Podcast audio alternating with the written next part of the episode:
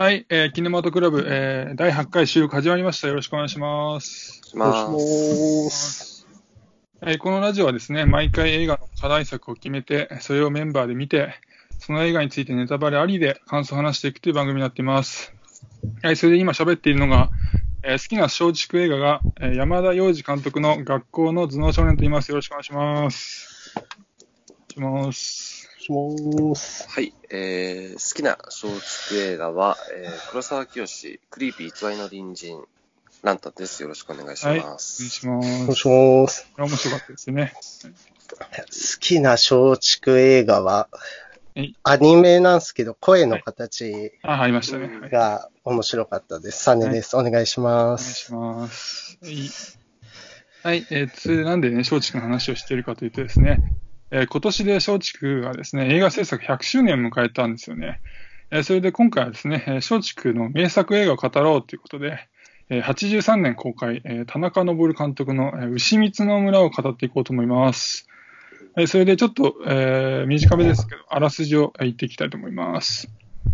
えー戦前の昭和、岡山の村に祖母と二人で暮らす青年、犬丸継夫は村一番の秀才として名高い。ある日、村の風習である予売を知り、彼もこれに溺れるようになる。徴兵検査を受けた継夫は、当時の医学では不治の伝染病として意味嫌われていた結核と診断され、名誉の疾病が叶わなくなる。このことが村人たちに知れ渡り、女たちも彼を役立たずと馬鹿にするようになる。村八部のような状況となった彼から恋人の安代も離れ、次第に追い詰められた彼は村人たちに対して復讐を決行するというあらすじになっています。えー1938年に、えー現在の岡山県の津山市でにあった村で、えー実際に起きた津山30人殺しを題材にしている作品になっています。えそれで監督は先ほども言いましたが、田中昇さんという方で、えー2006年に69歳で亡くなっています。え経歴を簡単に言いますと、えー明治大学在学中に黒澤明の用心棒にアルバイトして、アルバイトとして参加。え卒業後日活に入社して、え日活でロマンポルノを撮って評価された監督になっています。えーそれのロマンポールノ作品以外だと、えー代表作がこの牛光の村というふうになっていると思います。えーそれで主役がですね、次夫役ですけども、えー古尾谷正人さんって方なんですけども、えー僕のイメージだとですね、金田一少年の事件簿、ドラマ版、最初のやつですね。あれで剣持勇役が結構印象的なんですけども、あー他にも多数の作品に、主に脇役ですかね、で出ている方ですね。えー残念ながら2003年に45歳の若さで自殺で亡くなってます。えーそれで、次用の幼馴染の安尾役で、田中美佐子さんが出てますね。うん。えーっと、僕のイメージだとですね、なんか、えーまあ、あんまり有名なドラマじゃないですけど、えーブラザービートとかですね、あと14歳の母とか、あ14歳の母は有名ですね。の方でや母親役やってましたね。っていう感じですかね。えーそれ以外にもですね、もう本当に多くの作品に出演されている方です。えーそれ以外だとですね、えー、さつきみどりさんとか石橋蓮司さんとか、えー池波慎吾さんとか、大場久美子さんとか、まあ、有名な俳優さんが多数出演されていて作品になっています。えーそれでね、早速か、じゃあ感想を語っていこうかなと思うんですけども、えーお二人はいかがでしたでしょうか？そうですね。えっ、と、今年入ってですね、多分夏前ぐらいだと思うんですけど、八幡村見たんですよね。ではいはい。八幡村も、あの、津山30人殺しをはいはい。モデルにして、ねまあ、松竹映画ですけど、うん。で、まあ、正直そんなに好きじゃなかったんで、似たような映画を見ることになるかなって思ったんですけど、はいはいはい。あの、時代設定もね、あとテイストもかなり違ってて、あの、はいはいこっちの方が好きだったなというふうに思いあ、ましそうでした。はいはい。た。はい。で、まあ、監督が日活ロマンポールの出身ということですけど、あの、まあ、濡れ場シーンが結構生々しくて、うん。ねで、まあ、田中美佐子、すごい可愛いし、えねさつきみどりも、まあ、多分その当時40代だと思いますけど、うんね色っぽいですよね。あの、うん、綺麗で、なんか得した気分になりましたね。得したけど。で、まあ、こう最初、高青年だった次男がこうはいはいはい村社会であるとか、当時の全体主義みたいな風潮に追い込まれて壊れていくのがあの印象的でしたね。うんで、好きなシーンが結構あったんで、はいはい。あの、まあ、後々語りたいと思います。はいはい。はいわかりましたありがとうございます。まあ、僕は昔の映画って、まあ、見ることがないんですけど、はいはいはい。まあやっぱ最近の映画って映像と音が進化してるんだなって、すごい 実感できましたね。うん。うんでお話自体はまあ事件が衝撃的っていうのもあって結構面白かったんですけど、うんその昔の映画にしかない過剰演出みたいなのが結構うん。笑えて、うんそれも、それもあって飽きずに最後まで楽しんで見れました。うん、確かにね。間違いない。はい。じゃあ、えっと、僕としてはですね、えーまあ、今作はですね、こう、エログロだったり、狂気だったり、こう、凄まじい暴力っていうですね、大人の娯楽作品において、こう、中心となる要素を、こういくつも兼ね揃えていてですね、でかつそれが、こう、実録ものであるっていう、この恐ろしさを加味された傑作だなっていうふうに、まあ、改めて思いました。で、予売が一つのテーマになっている作品でもあるので、こう、セックス描写がね、長く濃密に描かれるわけですけども、うんねランターさんも言われてましたけど、まずそこが見どころですよね。で、予売シーンを見ていてですね、まあ、今作の女優さんは本当に体張ってるなっていうふうに思いました。で特に田中美佐子さんなんですけども、まあ、彼女はですね、今作の前年にですね、えー日本アカデミー賞の新人賞を受賞してるんですよね、はい。うんそれでね、まだまだ若いですし、成人派でね、売れそうな大事な時期だと思うんですけども、うん今作ではこうヌードだったりですね、トップレスの絡みとかやっててですね、うんすごいなっていうに思いました。でね、まあ、ね、先ほども言われてましたけど、田中美佐子さん、本当可愛いんで、まあ、ヌード見どころだと思います。で、で、あとは徐々にね、次男がこう狂っていくところも見どころだと思うんですけども、こう、殺戮の始まりを告げるですね、こう、おばあを殺害後の、この、次男の、この狂気じみた顔がですね、特にやばくてですね、こう殺した後ですね、こう、万歳って言うんですよ。おばあを殺した後にね。あれがね、本当不気味でね、まあ良かったかなと思いました。で、まあなんといってもね、今作のクライマックスっていうのは、まあ当然村人の虐殺シーンだと思うんですけども、まあその中でもですね、あ僕は特に印象深かったのはですね、こう女性の陰部に向けてですね、こう次男がですね、うん。ここが、ここが悪いんじゃーっつってですね、ショットガン撃ってですね、こう血が吹き出るっていうシーンがあるんですけども、あれがね、何度見てもショッキングでですね、すごいよなっていうふうに思って、改めて思いました。で、まあ最終的にね、次を自殺するわけですけども、まあ実際の津山事件の犯人の、えー、問いムツをも自殺ししてるわけですけども、まあそれとはね、全然、まあ理由はもちろん関係ないんですけども、この主演のね、古谷正人さんも自殺してるんで、なんかね、それがね、今作のこの不気味さをですね、こうなんかより増幅させてるような気がして、ちょっと個人的にはちょっとそんなことも思ったりもしました。で、あとはですね、こう、まあ、殺戮を繰り返した次ももちろん怖いんですけども、こう、人殺しをもみ消しにしたいですね、こう、肺結核って分かったら、こう、すぐ村八分にするっていうですね、まあ、村社会っていうのも怖いなって思ってですね。まあ、ただね、この、現在のこのコロナ禍の様子を見ていてですね、病気による差別っていうのは今もね、全く同じなので、こう、牛光の村っていうのは、まあ、大昔のね、事件がテーマなんですけども、まあ、現代にも通じる話だよなっていうふうにも思ったりもしました。で、まあ、僕はね、基本的に今作が大好きな作品なんですけども、こう、一つ明確な不満点があってですね、はいこう、げ劇中に流れる音楽がダサいんですよ。いや、そうなんですよ。これね、はいはい。なんかね、たまあ、結構なのかたまになんかちょっと思い出せないんだけど、安いエレクトロサウンドがね、流れるんですよ、い何度か流れましたピコピコピコピコピコみたいなね。はいはいはい。あれがね、もう合ってないんですよ、とにかく。この作品。で特にですね、気になるのがですね、この次男の殺戮シーンの後にね、この山のふもとで泣いてる安尾と次男がこう話してるっていう感動的な場面があるわけ。はいです。あそこでもですね、なんかピコピコピコピコとか言ってですね、どういうことなんだっていう BGM が流れてですね、これ一体誰の誰誰のセンスなんだよっていうですね、だってですね、あそこのシーンだけ本当不満でね、もう他がすごい好きなだけあってね、気になっちゃってね、っていうのはちょっとね、言っときたいなって思いました。で、まあ、あとはね、まあ、ランタさんも好きなシーンがあるって言われたんで、そういうところも中心にいろいろ言わ話していただきたいんですけども。はい。あ、そうですね。えっと、好きなシーン、あの、まあ、いくつかあるんですけど、一つは、あの、犬と喧嘩するシーンですね。犬と喧嘩っていうか、犬と対決、ワンワンああ、ありましたね。はい。はい。あれもちょっと、あの、まあ、僕、狂ってるシーンが好きなんで、あれも狂ってて好きですし、あと、あの、殺戮をもう結婚しようって腹に決めてる時にですね、あの、はい山の上でこう、村をこう見下ろしながら、皆様方よ、はい、あね。あの、そう、なん、なんでしたっけ？えっ、えっと、と、今に見ていろでございますよって言うんですけど。ございございますよみたいな決め台詞になってますね。そうそう。で、終わった後も、あの、さよならでございますよみたいな。あれが好きで、多分僕、そうですね、今に見ていろでございますよは、ちょっと僕の中で、あの、今年の流行語大賞 あるかもしれないなあれと思いましたね、キャッチコピーになってましたよ、確か、当時の。まあ僕そうなんですね僕も当時の、当時もちろん知らないですけど、なんか、はいはい今から見て、こう、なんて、当時のポスターとかかな？なんか、そういうの見てるとね、何々でございますよ、みたいなね。なそうそうそう。売りの、売りのセリフだったみたいですね。ああ、なるほど。えあれは好きでしたね。あ、あと、あのーまあ、まだあるんですけど、まあ、とりあえはいず、ここまでで。はい。はいはいはい。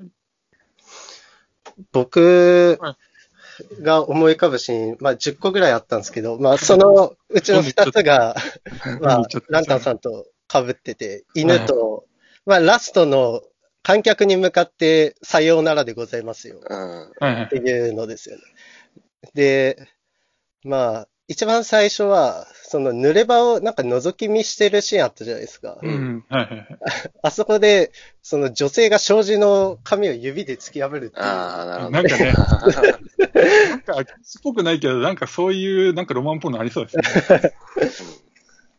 あと、あの、お金をせびりに来る女の人はいはいはい。とやるときは、すごいいろいろ詰まってて、うんまず、薄い布越しで撮影してうんるからの、うんめちゃくちゃ舐められてる指のドアップが入るんですよ、ありね。ますね。それからの目の寄りが続く。うん。うん。で、なんか局部はざっくりとぼかしを入れるっていうあれも面白かったですし。最近指のアなめのビデオっぽくないですよね。あの指なめのシーンはもう完全に挿入のオマージュですよね。そうですね。あと、主人公と安尾がなんか山の上から街を眺めてるシーンで、うんなんか途中に炎が挟まって夕方になるみたいな、なんか急 急に変わりましたね。なんかなんか連想ゲームみたいな演うん出も、あ今はね、ないなって思いましたね。あと、なんか生卵を割ってなんかそのまま飲むあってーロッキーかよ。めちゃくちゃ白身こぼしてるっていう。うんなんで皿に入れなかったのっていううん感じです。皿の文化が今ほどないかもしれない。あとやっぱり音は印象的で、うんあの、主人公が銃を買うシーンで、はいはい毎回なんかピロロロロロロンみたいな、ねうんまあ、80s 感がすごいですね。そうですね、なんかいかにもゲームでうん物を入手した時に流れるみたいな SE ミがファミコンみたいなね。そうですね。流れて、それも面白いなと思って。まあね、確かに、面白いは面白いですね。まあ一番は、あの、やっぱ、安、安代でしたっけ？はいはい、やですよ、ですよ。田中美佐子。はい。幼馴染のね。お風呂に入ってるシーン、はいはいめちゃくちゃ綺麗でセクシーなんですけど、ねえ、ねなぜかその吐血したえ。湯船のお湯をかぶるっていう。うんあれは、だから、えっと、あなたに対して病気を恐れてますよっていう表明ですよね、多分ね。うんそうですね。しかもなんかその後走って逃げていくっていう、うん、水曜がね。うん逃げるんかいって思いましたけど。まあなんかいろいろ、今だと見れない過剰演出みたいなのがあって、すごい面白かったですね。うんはい、えっと、じゃあ僕はですね、好きなシーンなんですけども、あのね、次男がね、こう、殺戮の途中、最後のね、途中で、こう、水分補給のためにですね、あヤギのミルクを直で飲むってシーンなんですけど、あれね、毎回笑っちゃうんですよ。あれね、あれいいですよね。笑わせに来てるでしょ、あれは、多う分。ん。あれなんかの飲んでなんか、よしとか言って、よし次に向かうあれ。はなんか、あの、なんかよしがいいですよ。ずっと殺戮見せてるってあれが、だからちょっとこの辺で休憩入れとくかみたいなの、そういうのなのかなとか思ってね。しかもちゃんと振りがありますよね。その前になんか、うんそうそうそう。あの、ヤギの血を絞るシーン。絞るシーンがあってからのあれですもんね。うまいなと思ってね。うん。うん、しました。面白い。であとはね、まあこれちょっと好きっていうかね、ちょっと改善してほしかったなって思うシーンなんですけども、このね、さっきも、えー、音がおかしいって言ってた、あの、次男の殺戮後の山のふもとで安尾と会ってっていうシーンなんですけども、うん。あの、まあ、そこで彼女が泣いてるわけですよ。こう、次は何、何してくれてるのって。でね、あそこで、まあ、安代の泣き方なんですけど、うん。なんかね、まるでね、このカップルがね、別れ話してね、いや、そう女性が泣いてるみたいに見えちゃうんうんです。なんかね、うんあれもちょっとね、こう、真に迫るね、演技をね、こう演出してほしかったなってういう思って、ん。なんか状況が状況じゃないですか。ね、うん自分が生まれ育った村の多くの人は殺されて、殺した人が目の前にいて、その人がかつて好きだった人っていうさ、誰も経験できないような状況じゃないですか。なんでそんな普通の泣き方なのっていうさ、なんかもっともう崩れ落ちるような泣き方っていうのをやってほしかったな、みたいなふうに思ってうました。とは、まあ、とりあえずそんな感じなんですけど、あと何か、何でもいいんですけど、ありますでしょあの、そうそうそう、その最後の、美佐子と、あの、田中、田中美佐子と、はいあの、つ、杉尾が、こう、こ殺し終わった後ですね、のはいの後に、あの、鬼、鬼、鬼って言って、こう、胸をトントントントン叩くんですよ。はいああれがなんかもう、バカバカバカみたいな。そうそうそうみたいな。なんかね、おかしいんですよ。そう、あれちょっとおかしかったですね。で、あと、好きなシーン、あのね、結婚の夜に準備するじゃないですか。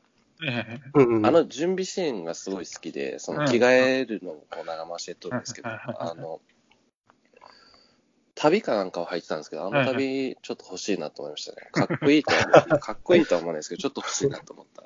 で、あれさ、あの、準備した後にこう、ショットガン構えるじゃないですか。はいはい。構えて、こうなんかいろんな方向にジャッジャッジャッって動いて、うんはい。カメラを、カメラの向いて、向きながらショットガン構えてくるガッっていう風にね、うん。やる感じとかね、なんかすごいし、ちょっとタクシードライバーっぽい感じもしましたけどね。うん。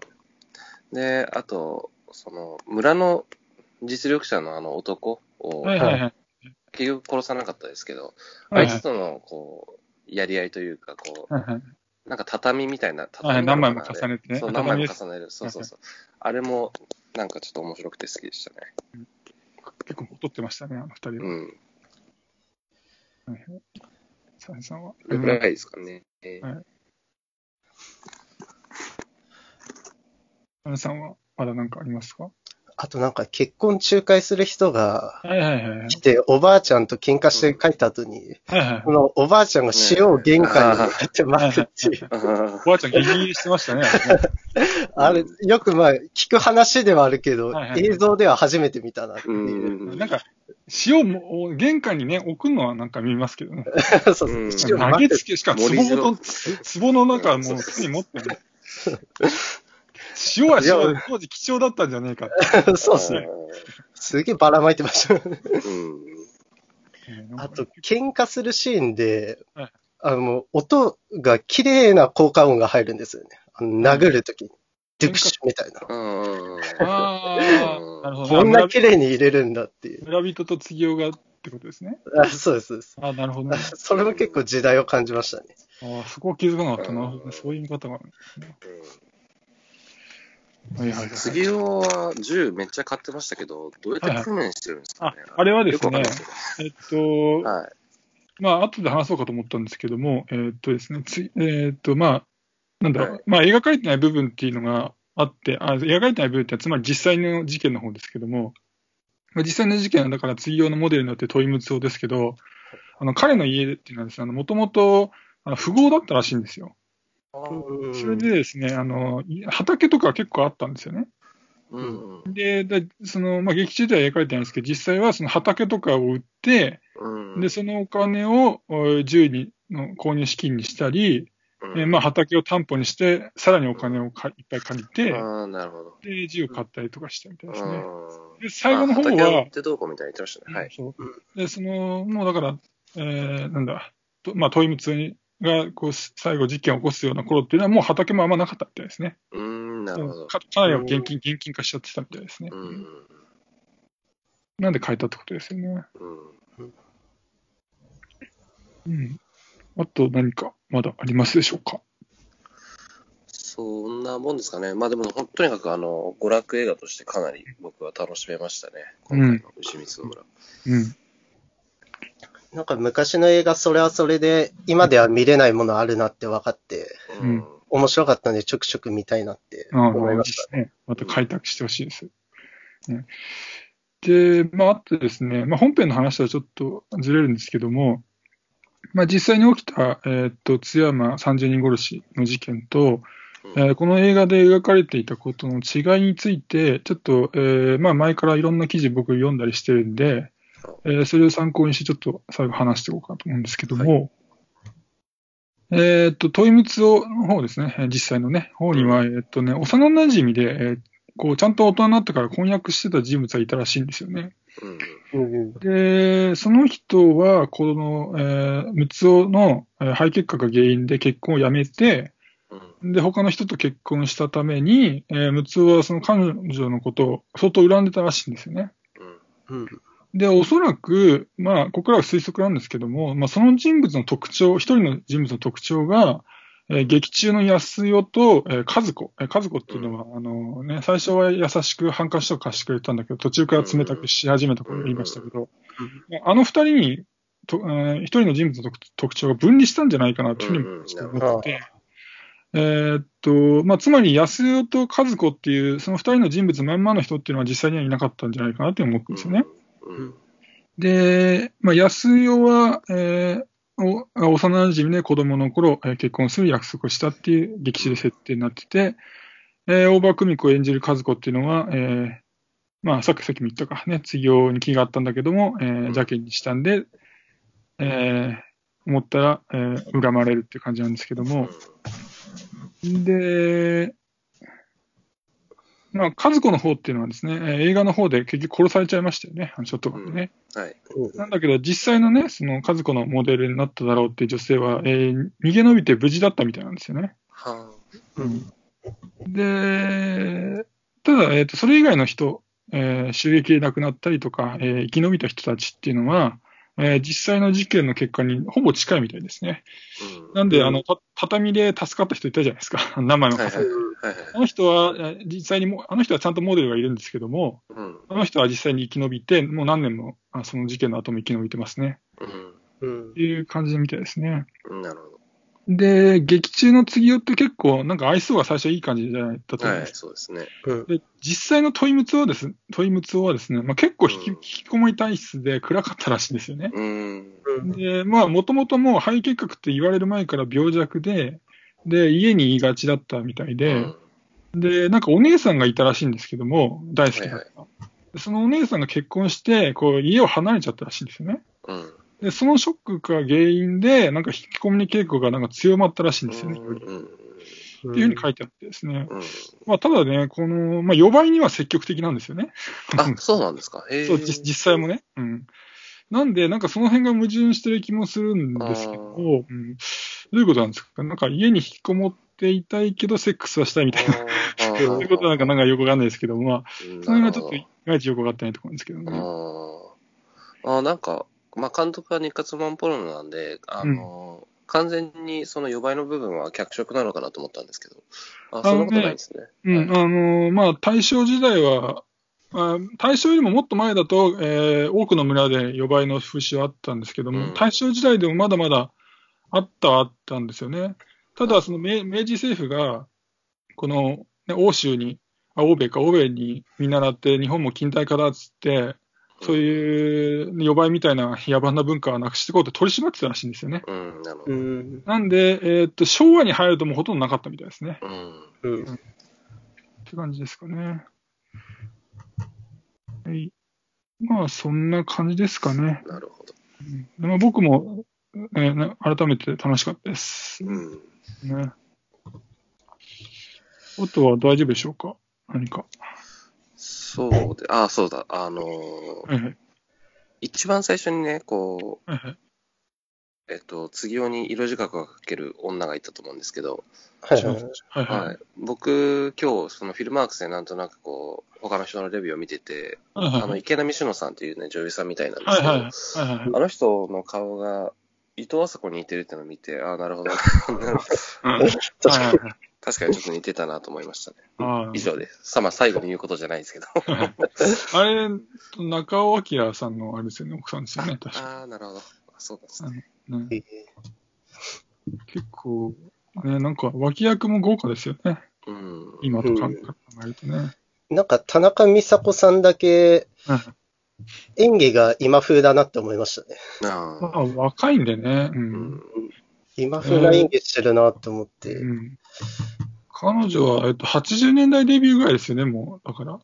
デビューしてすぐ、割とすぐもう新人賞取って、うん、で、もうすぐね、こういうなんか結構激しい作品に出てっていう感じですから。うんまあ、他のね、脇役の人結構年配の人多いですけども、ね、結構もうね、戦戦後すぐぐらいとか、下手したら戦前ぐらいから、あ、そんなことないか、まあ戦後すぐぐらいか、ぐらいからね、いろいろやってるような方も多いですからね。うんまあ、その辺の違いあるかもしれないですね。うん。うんうんうん。